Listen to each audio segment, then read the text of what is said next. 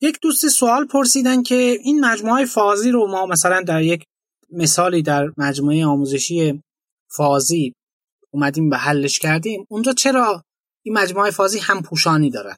مثلا صفر با مثبت کوچک هم پوشانی داره. خب موضوعی که اینجا هست اینه که این هم پوشانی اولا لازمه برای اینکه یک سیستم خوب داشته باشیم بتونه درون یابی بکنه یا اصطلاحا تعمیم بده نتایج رو.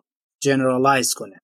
و دومی که غیر از لازم بودن این اساسا همون مفهوم منطق فازیه. اگه قرار بود اینها جدا از هم باشن هیچ نقطه اشتراکی نداشته باشن و crisp باشه همه چیز. خب می‌شد همون تئوری مجموعه کلاسیک دیگه. ما صحبت می‌کنیم. مثلا میگیم که خب یه فردی یک انسانی که 17 سالشه.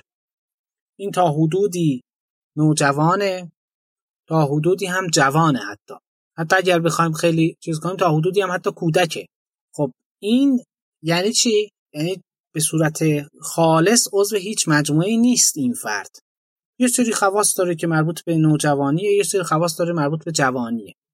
یه فردی که مثلا فرض کنید که فرزن 55 سالشه خب این نه پیر حساب میشه نه میان سال شاید حالا حساب بشه. یه چیزی بینابینه و یک درصد تعلق به هر کدوم از این مجموعه ها داره. این درصد تعلق رو ما با اون membership function اومدیم نشون دادیم و خب یه جایی طبیعتا اینا با هم دیگه overlap هم داشته باشن. اما این خودش یه کمکی می‌کنه به ما و اونم اینه که rule های ما که overlap دارن چرا؟ چون مقدمات این rule های ما که مجموعه فازی هستن با هم overlap دارن. پس خود rule ها هم با هم overlap دارن هم پوشانی دارن. رول های ما همزمان چند تاشون فایر میشن و چند تا رول دارن با همدیگه همکاری می‌کنن که یک نتیجه ایجاد بشه. ما در واقع یک سری قوانین داریم که خودشون با هم ترکیب میشن یه سری قوانین ساده تر رو و در واقع تک منظوره رو برای یه نقطه خاص میان و ایجاد می‌کنن. در واقع اون چند تا قانونی که تو سیستم فازی می‌بینیم اینا قوانین پایان. ولی اینا همه ترجمه میشه به ازای هر ورودی تبدیل میشه به یه قانون. اینا ترکیب میشن میشن یه قانون. عملا اینه دیگه. اون چیزی که در مراحل مختلف عملکرد سیستم فازی می‌بینید اینه.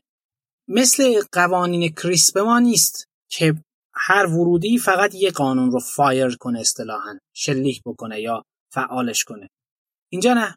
امکان داره همه قوانین واقعا هم همینطوره. همه قوانین fire میشه. تا بعضی وزن صفر دارن لحاظ نمیشن تو خروجی. بعضی وزن بزرگ دارن بعضی وزن کمتر دارن که هر کسی بنا به وزنش تاثیر می‌ذاره رو تولید خروجی. لذا این اصلا جز اقتضاعات منطق فازی هم هست. ما تو منطق فازی وقتی میگیم مثلا هوا گرمه خب هوای گرم برای کسی که مثلا در اردبیل زندگی می‌کنه معناش 35 درجه است 30 درجه است. هوای گرمه. حتی هوای خیلی گرمه شاید برای اونها اما یک کسی که در اهواز مثلا زندگی می‌کنه در بندر زندگی می‌کنه در نیمه جنوبی کشور نه. 35 درجه گرم محسوب نمیشه. حتی خیلی گرم محسوب نمیشه. خب گرم اونجا معناش تازه از 45 به بعد. خب این یک چیز نسبی هم هست اولا داره نشون میده. ثانی هم می‌بینیم که این کلمات با همدیگه باز اشتراک لفظی دارن ولی به یک جا تعبیر و تفسیر نمیشه. حالا از دید هر کدوم از اینها بخواید هواها رو در واقع تقسیم بندی کنید هر کدومشون یک بازه ای رو گرم خیلی گرم خنک خیلی خنک متوسط و معتدل اینا رو میان هر کدوم تعبیر می‌کنن دیگه حالا به یک بازه ای ولی خب یه جایی هست که اهالی همون منطقه هم در مورد اینکه خیلی گرمه یا گرمه خیلی توافق ندارن با هم دیگه. یعنی چی؟ یعنی ما نیاز داریم برای اینکه این عدم قطعیت رو و این چیزی که قطعی نیست این رو توصیف کنیم مجبوریم که دست به دامن منطق فازی بشیم مجموعه فازی رو بیایم تعریف کنیم. خب طبیعتا با هم دیگه اوورلپ دارن. چون گرم یعنی چی؟ چه عددی گرمه؟ ساکنین یه منطقه هم روی این عدد با هم دیگه توافق ندارن. میشه ازشون پرسید و خب بر اساس توضیح آماری اینها یک چیزی رو تعریف کرد. می‌دونیم در مورد یه سری جاها که خب طبیعتا مثلا 70 درجه گرمه بر هم میگن گرمه خیلی گرمه. خب 20 درجه گرمه؟ نه معتدله. اون وسط ها هست که به مشکل برمیخوریم و اینکه این با چه شیبی زیاد میشه؟ آنی که نیست. یهو مثلا برسیم به 32 درجه 32 یک دهم درجه. بشه گرم 32 درجه گرم نباش. اینطوری نیست. درست نیست. این اگه بود که خب می‌شد همون تئوری مجموعه کلاسیک. این باید به تدریج و با یه شیبی بره بالا. این شیب چجوریه؟ این دیگه اون belief space یا فضای اعتقادی همون افراد هست که این رو میاد تعیین می‌کنه.